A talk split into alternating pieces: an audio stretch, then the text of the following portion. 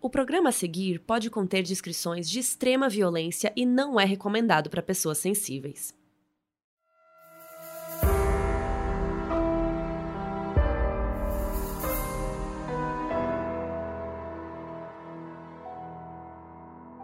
Simon Leviev era um homem carismático, carinhoso e com muita capacidade de atrair mulheres. Especialmente no Tinder, um dos aplicativos de relacionamento mais famosos do mundo. E uma das coisas que mais chamavam a atenção sobre ele é que ele era bem sucedido e aparentemente um bom partido. Mas as mulheres que ele se relacionava jamais iriam imaginar que o Simon não era nem de longe quem ele mostrava ser nas redes sociais. Eu sou a Carol Moreira. Eu sou a Mabê. E o episódio de hoje é sobre o Shimon Hayut, o golpista do Tinder.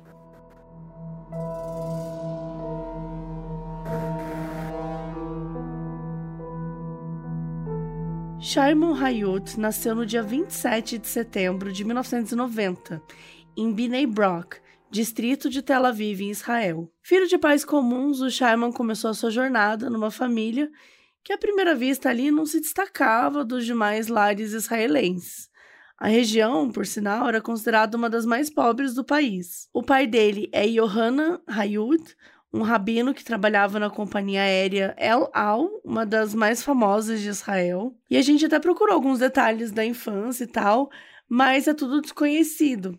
A gente só sabe que o Shimon foi uma criança que, desde cedo, ele já demonstrava sinais de que ele queria lhe dar um golpezinho nas pessoas. Então, com 15 anos, em 2005, o Shimon foi morar por um tempo no bairro do Brooklyn, Nova York, com uma família conhecida da família dele.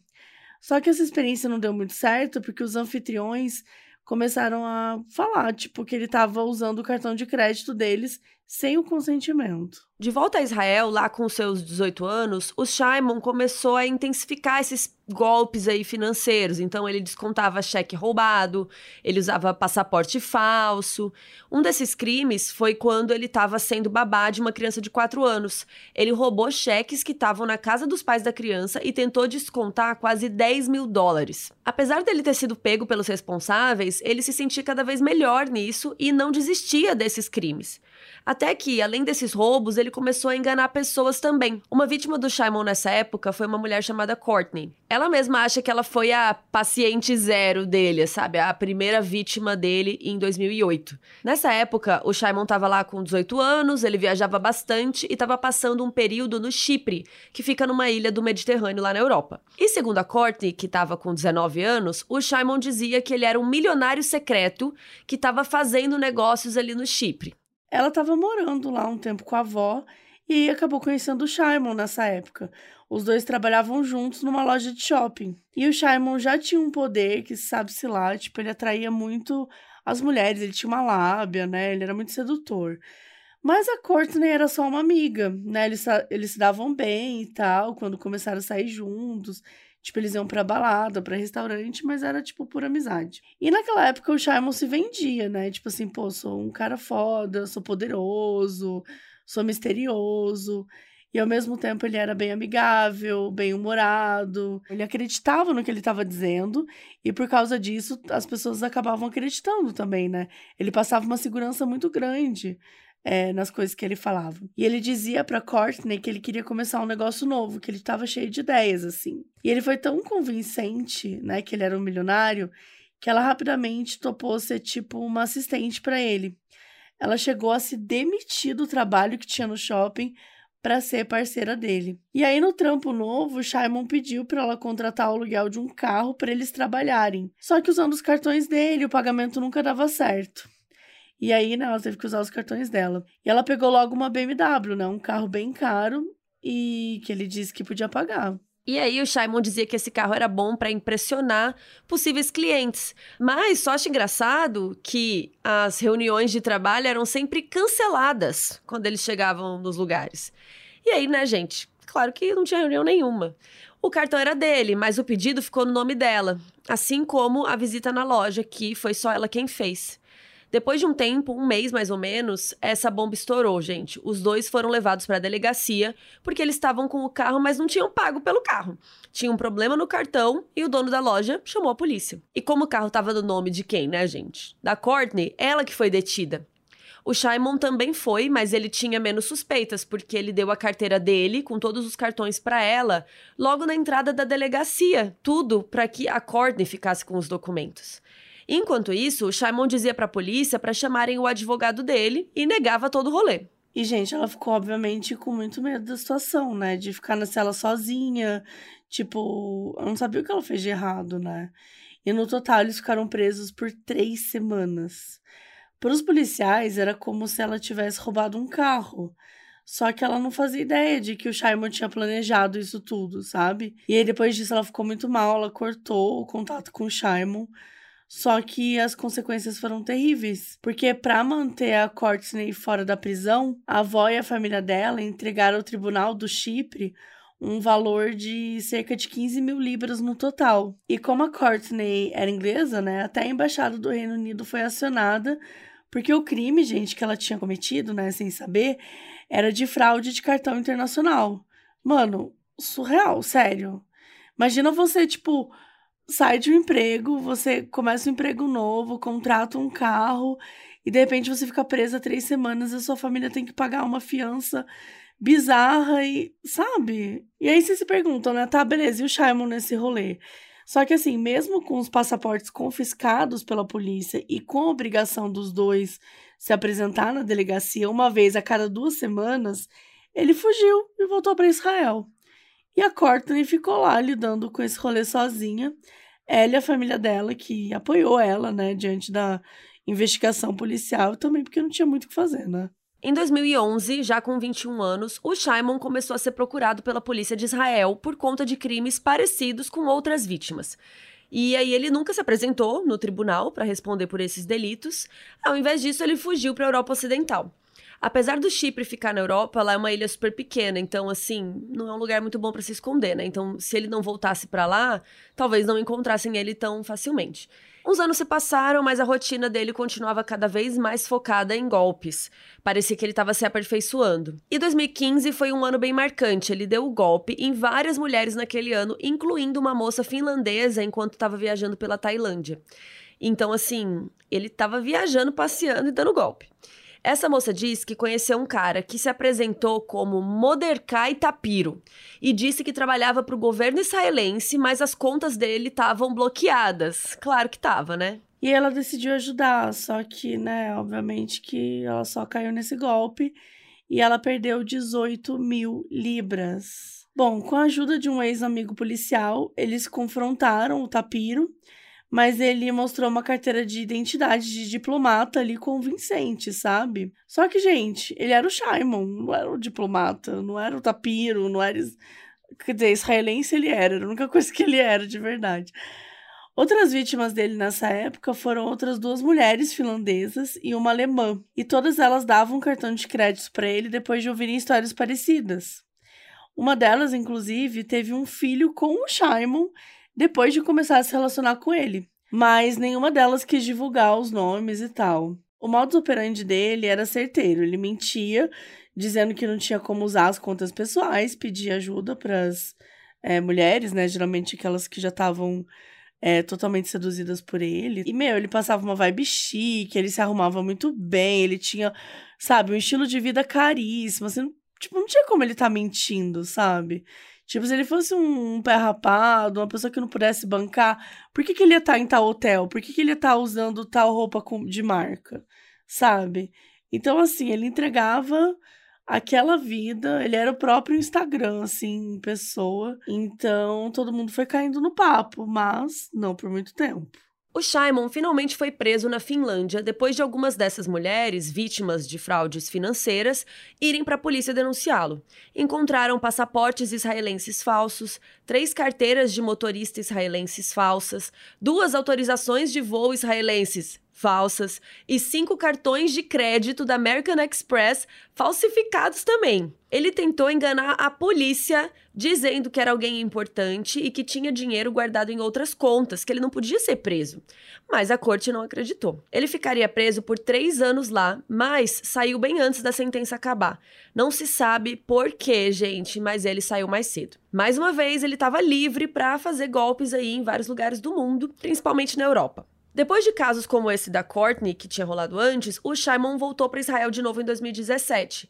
Gente, se liga, ele tá vivendo essa vida aí faz uns 10 anos já. E parece que ele não ia parar tão cedo. E ele tomou uma decisão que ia mudar toda a trajetória dele. Ele decidiu assumir uma nova identidade. Ele mudou o nome de forma legal e tudo mais ele se tornou Simon Leviev. Só que a escolha do sobrenome não foi uma escolha aleatória. Isso porque a família Leviev é simplesmente uma família real. E ela é muito rica, inclusive, né? Conhecida pela atuação no setor de diamantes. O patriarca, o Lev Leviev, é um empresário e filântropo nascido no Uzbequistão mas que migrou para Israel, né, onde se estabeleceu e desenvolveu seus negócios. E com o passar dos anos, ele se tornou uma figura superativa e forte na indústria de diamantes. E ele fundou a empresa Lev Leviev Group, que inclui negócios em mineração, produção e comercialização das pedras preciosas. E o mais importante é que o Lev, esse grupo aí, não tem nada a ver com o Simon, né? Lembrando que agora a gente vai começar a chamar ele de Simon, como ele, enfim, mudou o nome. Mesmo sem essa ligação com essa família e riqueza, quem entrava no perfil do Simon nas redes sociais via um monte de coisa que indicava uma ótima situação financeira. Então, sei lá, se você dá um Google nesse sobrenome, daí você vê que o Simon é rico, sabe? Você meio que associa, mas, né, não tem nada a ver. Como dizia meu pai, o nananã não tem nada a ver com as calças. e ele, que não era besta nem nada, ele começou a se passar pelo CEO da empresa, que era chamada de LLD Diamonds. E aí ele fez até um Photoshop dele na foto de família. Gente. Então, assim, ele já tinha usado outros nomes fake, né, para cometer golpes, mas como o Simon e com esse sobrenome, né? Se você. É isso, se você procura no Google tal, parece que ele era mais real, sabe? Então dava aí um, um respaldo para esse fake. E aí o Simon também se passava como filho do Lev Leviev e ele se referia como príncipe dos diamantes, porque o Lev era conhecido como rei dos diamantes, então ele era o príncipe. E nessa época ele decidiu explorar mais a internet, especialmente o Instagram. E lá, gente, assim, né? Instagram vocês conhecem. É desfile de carro de luxo, roupa de grife, paisagem paradisíaca, sempre com um texto, né? Uma coisinha assim. Ai, é coisa simples. Eu amo quando a pessoa tá num lugar belíssimo, ela fala assim, ai, nada como a natureza, não sei o que, você vai olhar o lugar, é tipo 10 mil reais a diária. tipo, sim, não é? Ah, claro, a natureza, que delícia. E ele começou a ficar muito famoso no, no Instagram. Muita curtida, muito comentário. Então, né, ele tava lá vivendo uma vida de riqueza, de ostentação, príncipe dos diamantes. Bem diferente, né, da infância num bairro humilde de Tel Aviv. E o mais complexo é que não se sabe exatamente como ele conseguia aquelas coisas materiais que custavam super caros, sabe? Tipo, como os carros e as roupas. O mais provável é que isso vinha desses golpes financeiros que ele nunca deixou de fazer. E ele continuava aperfeiçoando cada vez mais os golpes. E, gente, até mesmo o pai do Simon, do Shimon, né, o rabino Yohanan, ele também tinha sua parcela de participação aí em pelo menos um dos esquemas. Esse caso se passou em Nova York, depois daquela época que o Simon morou lá, e teve como vítima um outro rabino chamado Raymond Badush, responsável pelo portfólio de uma grande instituição de caridade na cidade, a Congregation Ahavat Shalom. O Yohanan, o rabino, né, o pai dele, começou a pedir para esse rabino aí ajuda para arrecadar dinheiro para resolver alguns problemas familiares, incluindo cuidar da mãe dele que era doente e da grande família do seu irmão. E o Badush concordou e eles ficaram amigos. Em junho de 2017, quando a identidade do Simon já era forjada, né, o Yohanan foi falar com o Badush sobre um esqueminha aí para ganhar dinheiro fácil. De acordo com ele, uma família muito rica na Europa precisava usar a instituição de caridade para repassar cerca de meio milhão de dólares. O esquema ia ser assim: a família misteriosa ia emitir vários cheques em um banco polonês. Quando o Badush recebesse esses cheques, ele tinha que repassar os mesmos valores para o Yohanan em cheques assinados em nome da organização. Então a família ia fazer tipo uma grande doação à instituição de caridade pelo trabalho. Quando Badushi desconfiou de que tinha algo muito suspeito, né, nessa parada aí, Johan disse que a tal família, né, era misteriosa, que precisava de ajuda, era a família Leviev, e apresentou ele, né, ao suposto herdeiro do magnata dos diamantes, que é nada mais, nada menos que o príncipe dos diamantes, que é o Simon, né? Só que assim, o Baduch ele não sentiu firmeza naquilo. E ele soube mais tarde de um verdadeiro Leviev que o Simon não tinha relação com a família famosa. Só que é, o Baduch pensou assim, pô, meu amigo tá caindo num golpe, né? Deixa eu lá avisar o Johanna. Tipo, vou alertar que esse Simon deve ser um golpista. E aí o Johanna teve a cara de pau de dizer que o Simon era sim da família Leviev e continuou a esconder a verdadeira identidade do próprio filho. O Simon continuava nessa vida de golpes com um rastro de mulheres vítimas que às vezes nem iam para a polícia porque demoravam para entender que tinham tomado um golpe. Por ver que essa vida estava indo bem, ele começou a perceber que ele precisava melhorar e levar esses truques aí ele encontrou uma plataforma perfeita para fingir essa nova identidade e conhecer pessoas online, conhecer novas vítimas e com uma certa distância e segurança para que tudo desse certo. E em 2017, então, ele resolveu abrir um perfil no Tinder. O app de relacionamentos era uma isca perfeita para atrair mulheres de diferentes lugares e o mais importante, um monte ao mesmo tempo. Ou seja, ele podia ganhar mais grana e manipular mais gente online, né? E não demorou muito para isso dar certo. Em pouco tempo, ele formou ali uma longa lista de pessoas que deram match com ele. Eram mulheres que estavam em busca de uma pessoa legal, de uma pessoa sincera para se relacionar, mas elas nem imaginavam o que estava por vir e o quão caro esses encontros iam ser. Literalmente o pior match possível.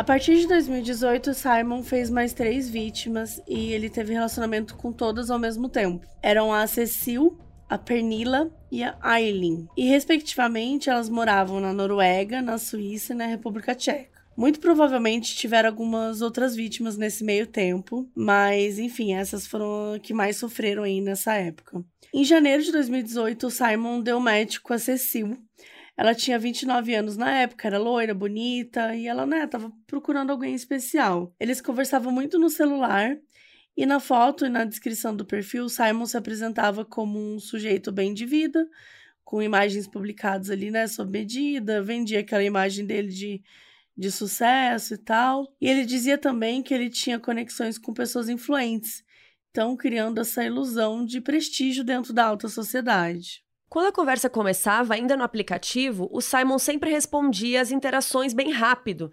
E assim o relacionamento, né, ia brilhando, ia desenvolvendo. E ele mostrava interesse genuíno para Cecil, enviava mensagens carinhosas, ia criando essa conexão. Ele até falava para ela, gente, que ele tinha encontrado o amor verdadeiro. E ela não podia acreditar que estava acontecendo com ela, né? Ela ficou muito feliz. Ela sonhava em ter um encontro real com o Simon. Até que eles tomaram uma decisão, a de se encontrarem pessoalmente em Londres. Gente, ela foi da Noruega para lá para encontrar o cara dos sonhos da vida dela, né? Coitada. Num lobby de hotel, eles se viram pela primeira vez, foram num date, ela ficou muito apaixonada. Ele era muito cavalheiro, ele era muito gente boa. E claro, né, gente, ele tinha dinheiro. Ele tinha até um segurança chamado Peter e um chofer chamado Jamal. O Jamal era querido, mas o Peter, o, o segurança, nem tanto. Enquanto isso, a boa impressão que ela tinha do Simon só assim melhorava, sabe? Tipo, porque, meu, aqueles primeiros dates eram, né, eram incríveis. Ela ficava muito feliz, ele era muito legal com ela. E eles fizeram umas viagens juntos.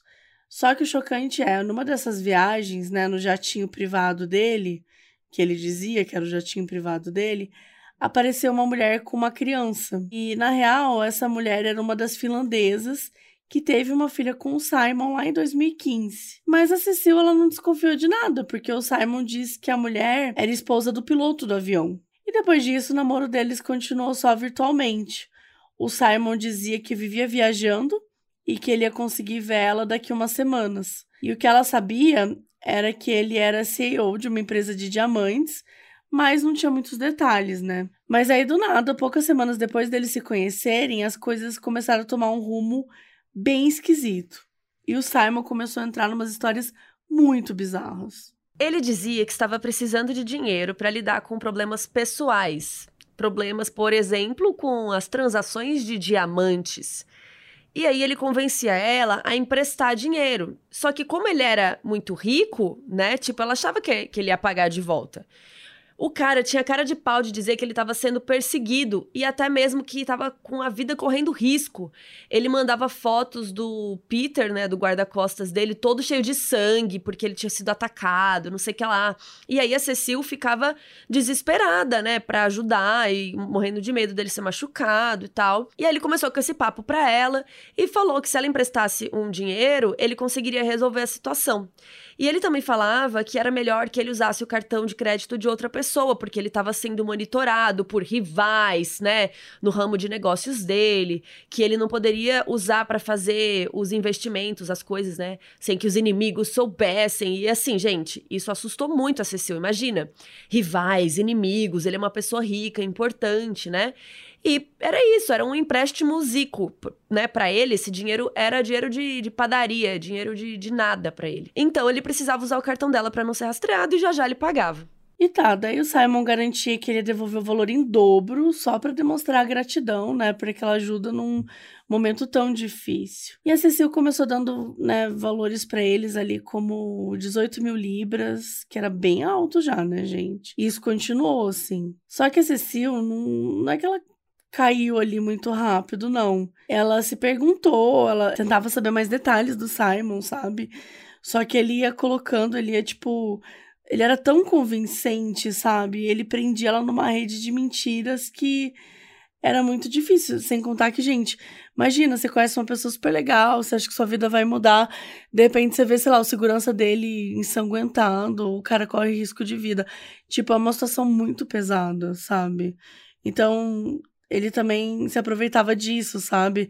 Desses momentos de desespero, que é nesses momentos que a gente acaba fazendo o que for preciso, né? Para ajudar quem a gente gosta, para ajudar quem a gente quer ver bem. E, bom, já tinha uns meses, né? Desde que eles realmente se viram pessoalmente. Então também não era como se ele fosse um completo estranho, sabe? E aí eles se encontraram mais duas vezes em Amsterdã, em abril e maio de 2018 e passaram um tempo juntos. E além disso, Simon mandava documentos com pagamentos que ele teria feito para Cecil, né, retornando o dinheiro que ela emprestou para ele. Só que esses documentos eram todos falsos. Então ele meio que ele falava, tipo, ó, oh, depositei, nananã. E, tipo, ela não verificava no mesmo dia. E quando ela ia olhar, tipo, putz, acho que deu algum problema, o dinheiro não caiu. Enfim, aí a mentira, sabe, ia só demorando. Mas o que a Cecil não sabia era que naquele mesmo tempo é, que ela estava ali ajudando o seu namorado, né? Sei lá, acho que ela considerava ele um namorado.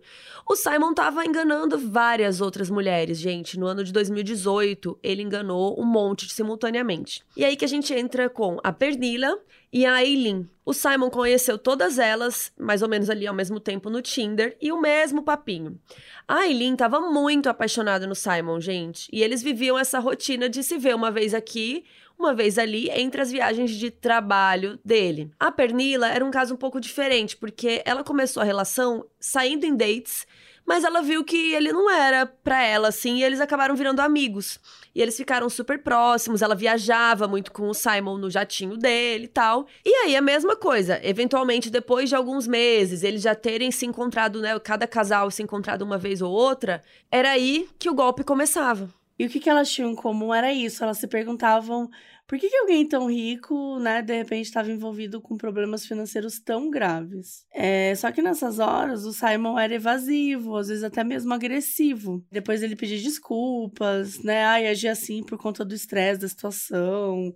Gente, tudo isso ia deixando a pessoa mais confusa, mais insegura, né? E o rolê é que, de repente, essas mulheres se sentiam como se elas estivessem dentro de um filme, sabe? Uma coisa meio missão impossível, assim, cheia de reviravoltas Sabe? É, é aquela coisa, gente. Se você tá com uma pessoa que fala de vilão inimigo, se ele não for o Batman, foge. Elas não desconfiavam, né? Que, tipo, aquilo lá era tudo um roteiro que saía da cabeça do Simon. E além dessas tretas de transação de diamante, o Leviev criava umas emergências financeiras fictícias. Então, do nada, ele alegava, tipo, um problema legal, uma dívida inesperada, ou situações de crise. Gente, assim, não faz sentido. Você é o príncipe do diamante. Pede pro seu papai, amore.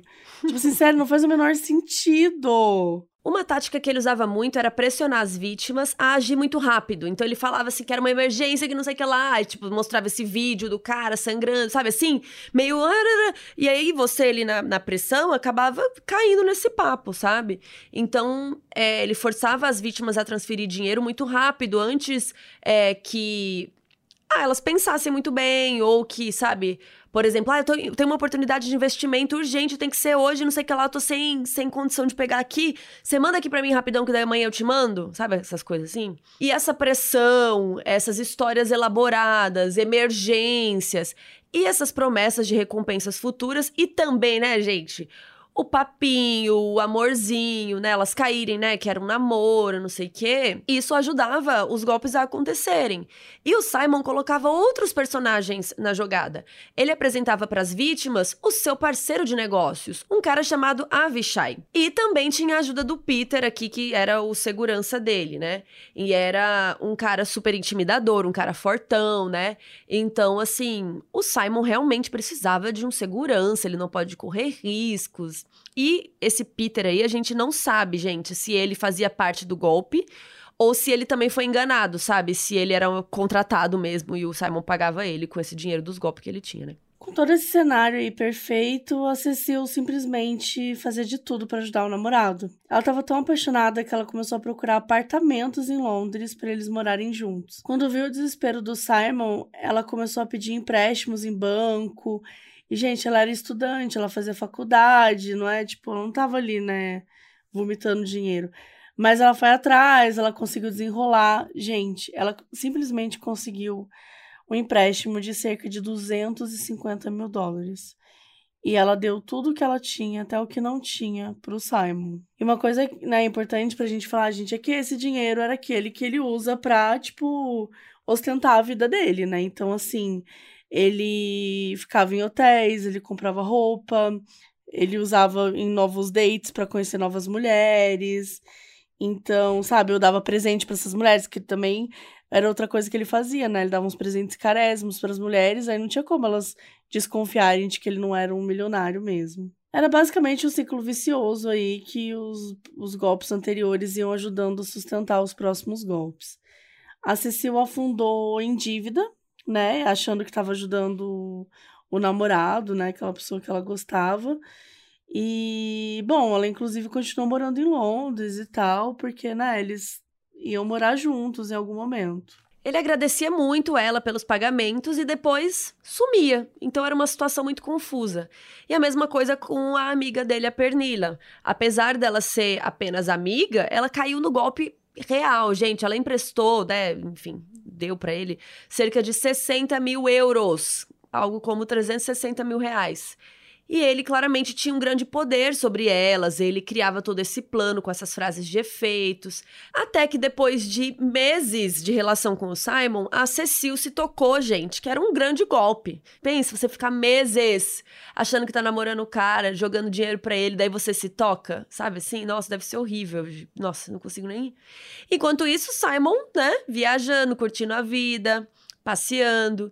E claro, né, gente, ele nunca pagou ela de volta. Ao longo de 2018, ela percebeu que aquilo não estava normal e ela estava assim, num nível muito ferrado, porque ela abria linha de crédito, sabe? Ela estava pegando empréstimo e ela não estava recebendo nada de dinheiro de volta, né? Se o cara é ricaço, por que, que ele não está me pagando? E a Cecil também não tinha muitos amigos, então, sabe, ela estava morando em Londres mais sozinha, ela estava numa situação que, sabe, ninguém avisou ela, ninguém deu um toque, sei lá, ela ficou muito isolada e né, com uma lavagenzinha cerebral aí desse cara. Além disso, ele não apareceu numa viagem que eles tinham combinado para Oslo, é, onde o Simon finalmente ia conhecer a família dela, né? Ele simplesmente não foi e ficou dando desculpa de trabalho. E foi esse momento que ela cortou ele da vida e resolveu tomar coragem. Ela foi falar com um jornal norueguês sobre esse caso, e a partir daí o Simon Leviev ganhou a atenção de uma parte da mídia. Esse foi o início ali de uma nova fase e foi também quando abriu a comunicação entre as polícias locais, porque aí eles acabaram descobrindo sobre as três mulheres finlandesas que também tinham sofrido na mão dele em 2015, aquele ano que ele tinha sido preso. E os pontos foram se conectando e o Simon estava ficando bem mais visado. Só que essa decisão não veio sem um preço aí para Cecil. Ela ficou bem mal mesmo quando ela se deu conta do que ela estava vivendo e ela quase sofreu um acidente de carro nessa época. Ela estava com pensamentos muito graves, pensamentos suicidas. E felizmente ela teve o apoio da mãe dela, que começou a ajudar com as contas, com as questões bancárias. Ao todo, gente, a Cecil tinha empréstimos em 10 bancos diferentes. E além dessas perdas financeiras, ela também estava apaixonada pelo Simon, né? Então, ela estava também se libertando de uma relação, né, abusiva, tóxica. Então era muita coisa ao mesmo tempo na cabeça dela para ela lidar, sabe? As contas dela chegaram a mais de 200 mil dólares. E pensa, né, nesse valor que ela emprestava, ele ia lá e comprava, por exemplo, uma passagem de avião para Pernila. E aí com o dinheiro que a Pernila dava, ele ia lá e comprava uma bolsa de presente para essa aqui, sabe? Assim, ele ficava, né, alimentando esse ciclo. E a Cecil ficou tão mal que ela foi para um hospital psiquiátrico para passar lá por umas semanas para se aj ajudar nela a se recuperar desse trauma. Enquanto ele fazia, né, da vida dessas três mulheres um verdadeiro inferno, a Pernila também foi entendendo que aqueles golpes podiam estar acontecendo com outras mulheres. E daí, no início de 2019, ela foi atrás, ela procurou um veículo norueguês chamado VJ, e topou ser uma informante para desmascarar ali o golpista. Ela encontrava com o Simon e a equipe registrava tudo em vídeos e fotos, bem coisa de FBI mesmo. E ela disse que ela ficava super nervosa porque ela tinha que fingir que ainda estava caindo naquelas mentiras. E ela não é treinada para isso, né, gente? Pessoas civis não são treinadas para isso. Então, é bem assustador, assim. Mas a coragem dela foi essencial para que o caso dele chegasse a um público mais amplo ali em 2019. Ela, inclusive, confrontou ele via ligação de áudio e a equipe registrou o momento. E ele fala assim: se você vai me trair, você vai me pagar com mais do que dinheiro. Ou seja, né, ele estava tipo ameaçando ela de morte, já era bem grave. Mas mesmo assim, com todas essas tensões, o artigo foi publicado online em fevereiro de 2019 e o cerco começou a fechar para o Simon Leviev.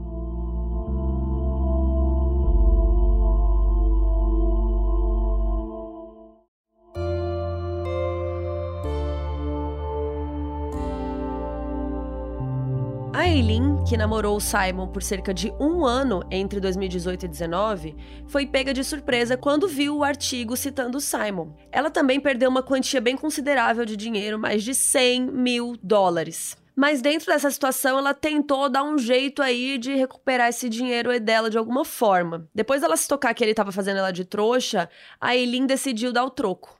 Ela continuou fingindo que gostava dele, né, que estava apaixonada, para ele não suspeitar. E aí um dia ele pediu para ajudá-lo de novo, né, numa conta, mandar o dinheiro, não sei o que lá. E aí ela deu uma ideia genial pro Simon. Ela falou: "Olha, me manda umas roupas de grife suas que eu vou vender tudo, então deixa comigo, eu faço esse job, né? Eu vou vender as coisinhas e eu pego esse dinheiro e mando para você, porque agora eu tô sem grana, sei lá o quê. E aí ela vendeu as peças, foi lá, tipo, peça cara, real, peças reais, né? Porque ele tinha, ele gastava com essas coisas.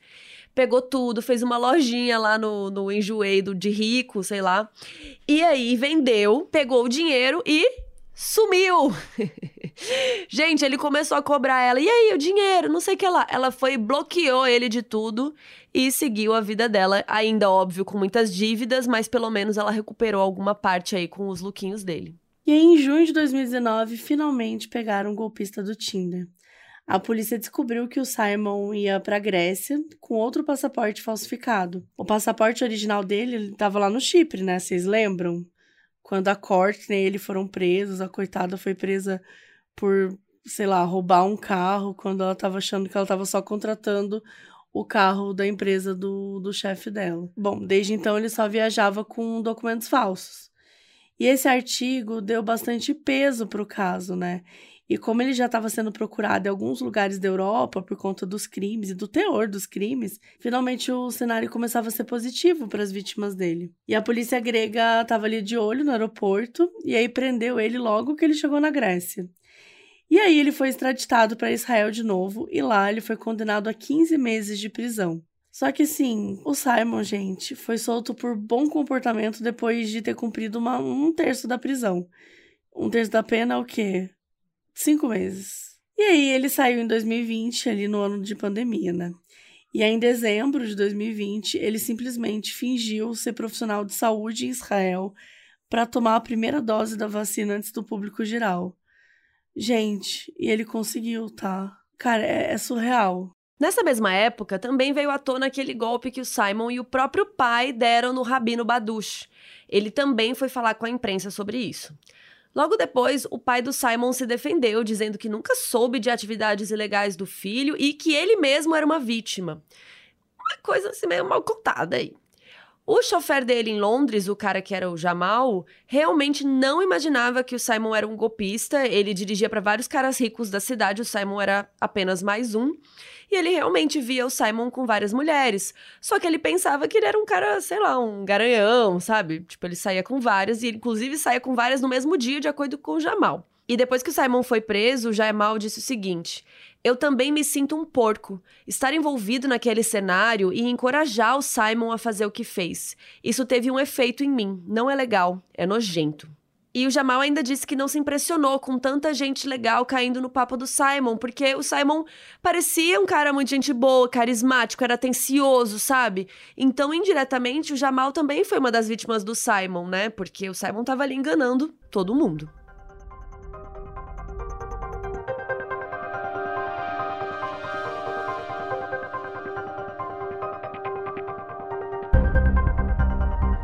Dois anos depois do Simon ser solto da prisão, né, durante ali a pandemia, o documentário Golpista do Tinder foi lançado pela Netflix. Foi em fevereiro de 2022. A produção, dirigida por Felicity Morris, gente, sério, assim, fez um sucesso. Ficou por muito tempo entre as mais vistas da plataforma de streaming. E a Felicity mergulhou na história de vida do Simon e acabou descobrindo muitas das informações que a gente deu aqui hoje. Mas o ponto inicial para ela querer fazer o doc foi justamente aquela matéria que a Pernila ajudou a colocar no ar lá em 2019. E o título da matéria é o mesmo título do doc em inglês, que é The Tinder Swindler, que significa né, o golpista do Tinder. Ela e a produtora Bernadette Higgins procuraram Simon para ele ter direito de resposta ali ainda durante a produção. Mas ele quis enrolar elas a partir do momento que descobriu que o filme ia ser sobre as vítimas e não sobre ele. Aí ele diz que as mulheres eram mentirosas, que elas tentavam controlar a verdade, então a voz dele ficou de fora mesmo. A produção foca muito nas histórias da Cecil, da Pernilla e da Eileen, e em como os planos do Simon eram muito perfeitos, né, a ponto delas terem demorado, né, muito para entender, né, chegou a passar ano. Então, assim, é, é muito triste e o Doc também abre discussões, né, sobre a segurança nos aplicativos de namoro, né, os fakes, os perigos que as pessoas podem passar. Só que a coisa meio que saiu pela culatra, porque o Simon ficou famoso depois do lançamento e ele ganhou seguidores. Gente, os seguidores dele, vocês estão sentados? Dobraram de número. E ele ainda mandou um comunicado na época. Uma conta com o nome arroba Simon underline Leviev underline oficial, que provavelmente era ele mesmo, é, compartilhou uma declaração em resposta ao documentário antes de deletar o perfil. Obrigado por todo o seu apoio. Compartilharei o meu lado da história nos próximos dias, quando descobrir a melhor e mais respeitosa maneira de contá-la, tanto para as partes envolvidas quanto para mim. Até lá, por favor, mantenham a mente e o coração abertos. A diretora se manifestou também pouco tempo depois do lançamento, e ela falou que nunca foi intenção de dar para o Simon uma plataforma para ele contar mais mentiras. Que ele foi preso, né, por crimes que ele cometeu em Israel, mas ele nunca foi indiciado por nenhum dos fatos apontados pelas garotas. É isso, né? Tipo, era de repente um cara que tinha dado golpe, que tinha uma vida, querendo ou não, bem complicada, assim, e golpista, gente. As pessoas são muito fascinadas por histórias de golpistas. Então, é, é muito raro um golpista não ser glamorizado pelas pessoas, não ter fãs. Isso é uma coisa que as pessoas são obcecadas, né? Ainda mais um, um quando é um, uma parada que envolve muita moda, muito a parada fashion, sabe? Muito essa coisa de vender uma vida totalmente real. As pessoas são realmente obcecadas com, com isso, assim. E pouco tempo depois da estreia, a Netflix inclusive lançou o um podcast que era The Making of a Swindler, que era apresentado pela diretora, né, e pela produtora do filme. E aí elas contam várias fofocas no podcast que não entraram no doc, e elas também mergulham em entrevistas com aquele chofer antigo do Simon, e até com o policial que estava envolvido quando ele foi preso na Finlândia. Elas ainda falam de outros golpes que ele aplicava fora, tipo, fora do aplicativo do relacionamento e tal, e sem ligação com a promessa de um romance. Mas que, no geral, assim, o intuito dele, o grande objetivo da vida dele era realmente ter muito dinheiro. O caso do Simon ficou muito famoso, mas está bem longe de ser o único. Em abril de 2022, dois meses depois do doc da Netflix, veio à tona a história do mineiro Rafael de Paula, que ficou conhecido como o golpista do Tinder brasileiro. Ele se apresentava nas redes sociais como o herdeiro de uma família rica de fazendeiros lá do interior de Minas. E lá no aplicativo de namoro, ele colocava fotos com roupas de grife, viagens internacionais e ele procurava homens para se relacionar. De acordo com um relato de um empresário paulista que deu entrevista ao jornal O Globo, os dois se conheceram pela internet em 2021. Logo depois das primeiras conversas, que foram esquentando, né, aquele clima de romance e tal, o Rafael fez um convite para esse empresário anônimo, que não quis se identificar, né? O Rafael pediu para ele acompanhá-lo numa viagem internacional. E como ele já estava envolvido, né, e tal, pô, um passeio romântico internacional, ele aceitou. Só que ele estranhou quando o Rafael pediu os dados do cartão de crédito dele, né? Pra, tipo, ele disse que era para conseguir desconto em milha. O empresário até deu o cartão, mas depois se arrependeu e acabou terminando o namoro. Só que deu tempo do Rafael fazer altas compras. Nessa mesma época, um homem da Paraíba se identificou como outra vítima do Rafael. Ele também disse que ele tinha passado os dados do cartão de crédito na confiança e que ele estava lá, né, iludido pelas promessas de viagem juntos e acabou que no fim que o Rafael tinha lançado ali mais de 80 mil reais em despesa. E aí, por sorte, ele conseguiu estornar o valor com o banco. Mas o golpe nessa vítima paraibana não parou por aí. Segundo o seu relato, né, após o final do relacionamento, o golpista chegou a vazar fotos íntimas suas, divulgando o celular para grupos de swing e clonando o cartão da mãe dele, que era ex-sogra do Rafael. Então, de uma violência absurda, gente. A gente vê muito isso rolando, é, homem fazendo com mulheres, mas a gente vê que não é sobre sexualidade. Isso não tem nada a ver. É, é, é pessoas que são, têm esse comportamento predatório, né? Pessoas que têm esse comportamento abusivo. O cara tá numa relação com outro homem e vai fazer a mesma coisa. Vai tentar ameaçar, vai, tipo, é, jogar fotos íntimas, sabe? O modus operandi é muito parecido. Em setembro de 2022, surgiu a notícia de que outro brasileiro estava cometendo esse tipo de golpes. Esse foi apelidado pela imprensa como o galã do Tinder. Mas era a mesma coisa. Esse galã aí dizia se chamar Augusto Keller e nos aplicativos contava ser filho de pais alemães que tinham morrido num acidente de carro, mas que deixaram uma puta herança para ele. O campo de atuação dele era em São Paulo, onde ele chegou a conhecer pessoalmente algumas namoradas e até suas famílias. Depois, as namoradas contaram para a polícia que em determinado momento do relacionamento, o Augusto dizia que precisava de dinheiro para acertar contas com a Receita Federal, com algum banco, alguma coisa assim. E algumas dessas mulheres chegavam a emprestar dinheiro e daí o que, que acontecia? O cara sumia. Uma das vítimas teve um prejuízo de 200 mil reais. E esse Augusto aí, na verdade, se chama Renan Augusto Gomes e foi preso depois de uma perseguição de carros cinematográfica pelas ruas aqui de Pirituba, um bairro aqui de São Paulo. Em 2023, ele foi condenado a quatro anos e seis meses de prisão pelo crime de estelionato.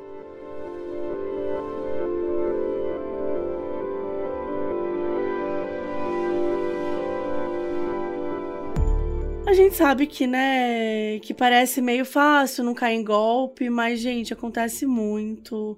É, especialmente com pessoas que estão em algum momento vulnerável, que estão, né, se sentindo sozinha. Você não precisa estar no Tinder ou em algum aplicativo para correr o risco de se envolver em algo assim. Pelo contrário, né, cada vez isso é mais comum e rola muito nas redes sociais, né, na internet de uma forma geral. Os golpes românticos, né, eles são conhecidos como romance scams né, em inglês. E é uma forma comum de fraude que os criminosos constroem relacionamentos emocionais para poder depois explorá-las financeiramente. E também rola de enganar a vítima, tipo o caso de uma senhora brasileira que ela achou que ela namorava o Johnny Depp, por exemplo. Só que não é que ela achou que ela namorava ele, né? Um cara que usava foto do ator que se passou por um, um cara mais jovem, nananã. É, o caso chegou a sair em vários sites de notícias lá em 2022 e tem algumas semelhanças com o modelo de atuação do Simon. A aposentada, né, que morava em Osasco, ela foi abordada no Instagram por um perfil falso que se passava pelo famoso astro de Hollywood. Era final de 2020, a época da pandemia, né? Todo mundo tava a blue blue das ideias. E a senhora começou a conversar com o Johnny Depp, é, sobre banalidades da vida e tal. É, que ele tava triste porque ele não tava conseguindo filmar por causa da pandemia. E aí, papo vai, papo vem, ele começou a reclamar dos problemas judiciais que ele tava enfrentando, né, desde o final do casamento com a Amber Heard.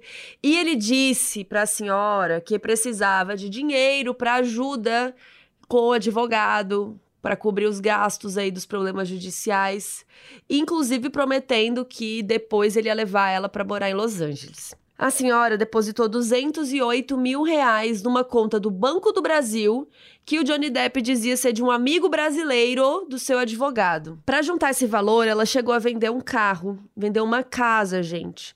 O golpe só não foi mais longe porque o filho dela descobriu e falou: mãe, não é o Johnny Depp, sabe? Pelo amor de Deus. Só que aí o prejuízo já era, né? Esses golpes financeiros, eles, enfim, rolam na internet, rede social, via e-mail, em aplicativo de namoro.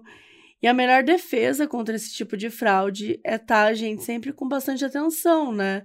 Tipo, tá conhecendo uma pessoa, tá no início, às vezes nem precisa ser nem no início, né? Mas assim, a pessoa tá pedindo um dinheiro e de repente é uma coisa meio esquisita, então a pessoa é meio misteriosa, você não sabe muito sobre a vida dela. E gente, você não tem que emprestar dinheiro para amigo, pra mãe, para ninguém, tá? Inclusive, principalmente se você não tem esse dinheiro, se você vai ter que vender uma casa, vender um carro, Gente, pegar empréstimo para poder. Empre... Você está se endividando. Por que, que ele não pega um empréstimo no nome dele? Tem, por que, que tem que ser você? Pouquíssimas vezes na minha vida eu emprestei dinheiro, mas porque nem sempre eu tive condições. Mas quando eu empresto, eu não conto com aquele dinheiro. É, você tá dando, né? Tipo assim, tem, é, é nessa vibe que você tem que fazer. A gente sabe, às vezes, né, a gente precisa de ajuda, normal, faz parte da vida, mas tomem cuidado com isso, tá? Tomem cuidado. E tomem cuidado com esses golpezinhos aí de gente que pega um monte de situação pesada pra, sabe, criar um terrorismo psicológico e fazer você, ah, não, vou ajudar porque, sei lá, morreu a família toda da pessoa, né, né, e quando você vê, não morreu ninguém, sabe? Então, é. assim, desconfia das histórias, né? Se alguém parece ter uma vida muito glamurosa, se mesmo a pessoa lá do jatinho, às vezes o jatinho nem é dela, tá tirando uma foto com o jatinho dos outros. Então não dá para acreditar. Outra dica importante também, conta para os outros. Sim. Sabe? Porque se essa senhora tivesse contado no primeiro dia que ela estava falando com o Johnny Depp, o filho dela já ia ter falado sabe? Ou essas minas, será que elas contaram para alguma amiga que elas estavam se endividando, indo no banco pegar Total. empréstimo para emprestar dinheiro para um cara que ela viu duas vezes na vida, sabe? E, e, é o tipo de coisa que geralmente você tem vergonha de contar. Se você tem vergonha, tem alguma coisa errada. É, né? exato. Se você tá com aí. vergonha de contar, é porque você sabe que a pessoa não vai concordar com você. Se a pessoa não vai concordar com você, talvez seja Talvez porque, seja bom pensar. Né? Bom dar uma pensadinha. É... Enfim, gente, é isso. É... Não tem muito o que fazer. Os golpes. Nem sempre o golpista é tão elaborado quanto esse cara. Às vezes é, sabe, uma pessoa que se relaciona com você e do nada vira ah, uma chave golpe de WhatsApp, começa... né? É. A sua mãe manda para você do nada. Estou com um celular novo, preciso de não sei quantos reais urgente. Calma, não precisa mandar urgente. Liga, espera, Veja se faz sentido essa história, sabe? Eu vi tanta gente que tava na correria do dia a dia que nem pararam para ligar pra pessoa e perderam 10, 20, 30 mil reais nesses golpes de WhatsApp, sabe? Sim, mas para mim o pior são esses que as pessoas se relacionam mesmo, sabe? A quantidade de pastor que já foi em cidade pequena e deu golpe, uhum. sabe? Na, nas pessoas do tipo, uma pessoa, sei lá, com tratamento com câncer, ela tá com dinheiro para pagar o tratamento com câncer. Não, tem que dar o dinheiro para Deus, que Deus vai curar você. Sabe? Tipo assim, essas essa monte de, de coisas. Tô falando pastor de uma forma geral, qualquer religião, gente. Porque toda religião tem golpista também. Mas assim, qualquer instituição, qualquer lugar que de alguma forma queira passar a perna em você. Jogo do tigrinho, jogo do aviãozinho, Entendeu? Que o Fantástico tá aí mostrando os stories da galera. Tudo isso é golpe, gente. Vende que a gente menos espera.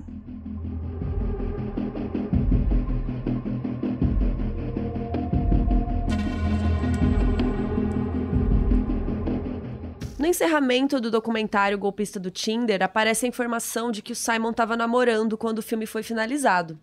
Essa namorada é a modelo israelense Kate Conlin, que tinha 23 anos na época, e a verdade é que esse relacionamento só veio à tona um ano depois. O caso entre eles começou em 2020, depois dele sair da prisão, com mensagens de Simon no inbox do Insta dela. E aí logo passou para a rotina de encontros aí no mundo real.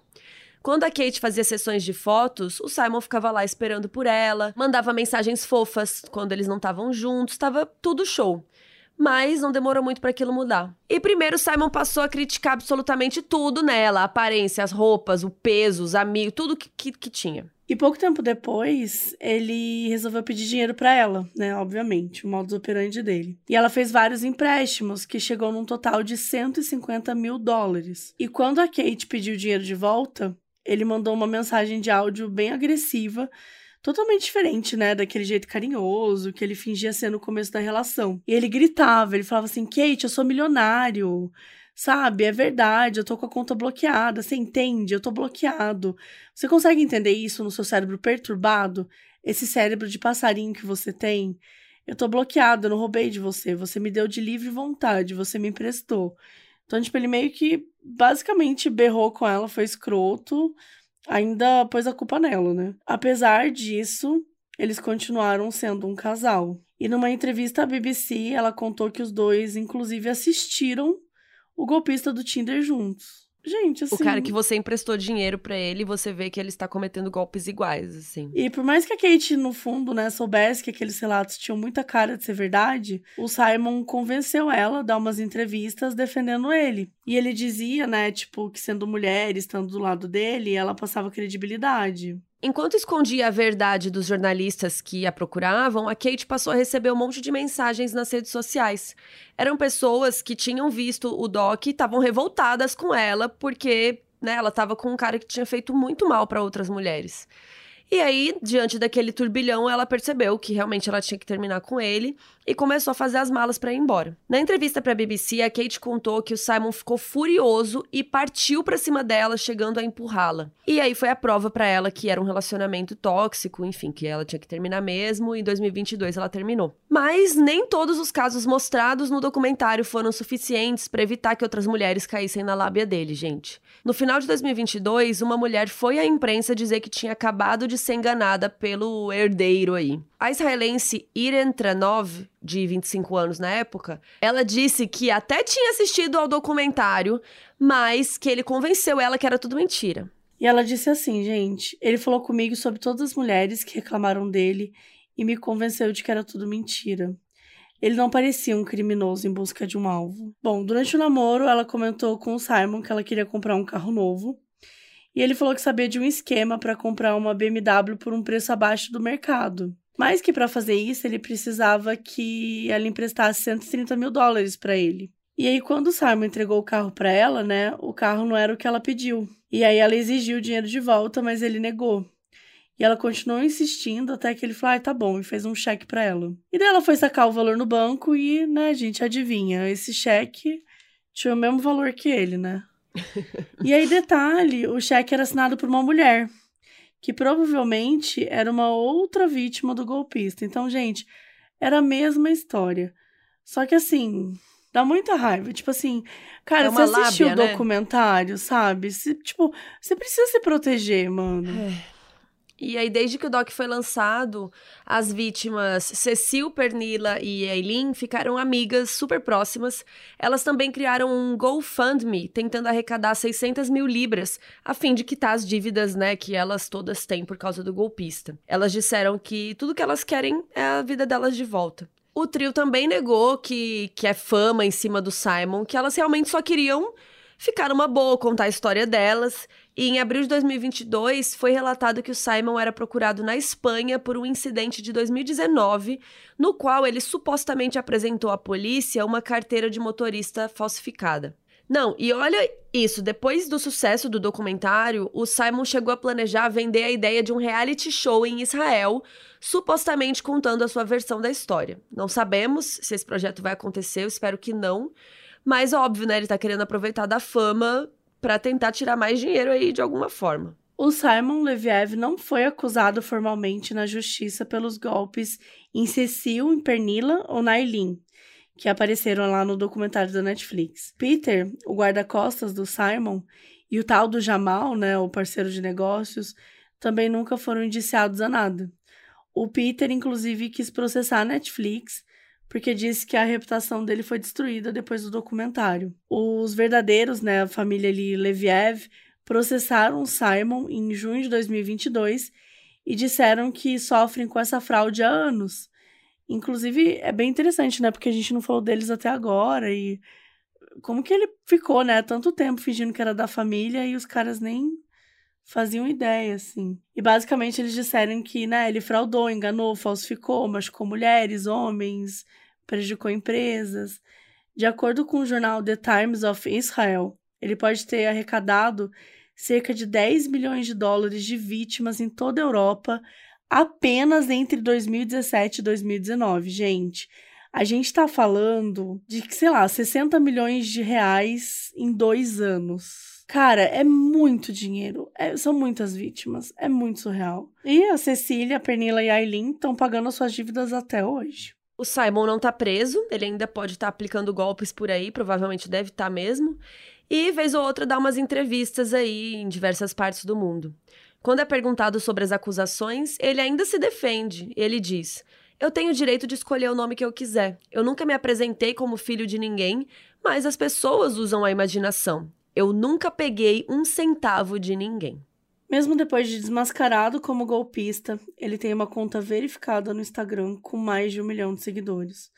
E nas fotos ainda dá pra ver que ele leva uma vida de luxos totalmente livre. E, gente, ele não vai parar, né? Tão cedo. Então, assim. Infelizmente, a gente vai provavelmente voltar aqui no futuro para trazer mais atualizações e ver até onde ele vai chegar, porque é bem improvável que ele pare, já que até agora nada tá acontecendo com ele.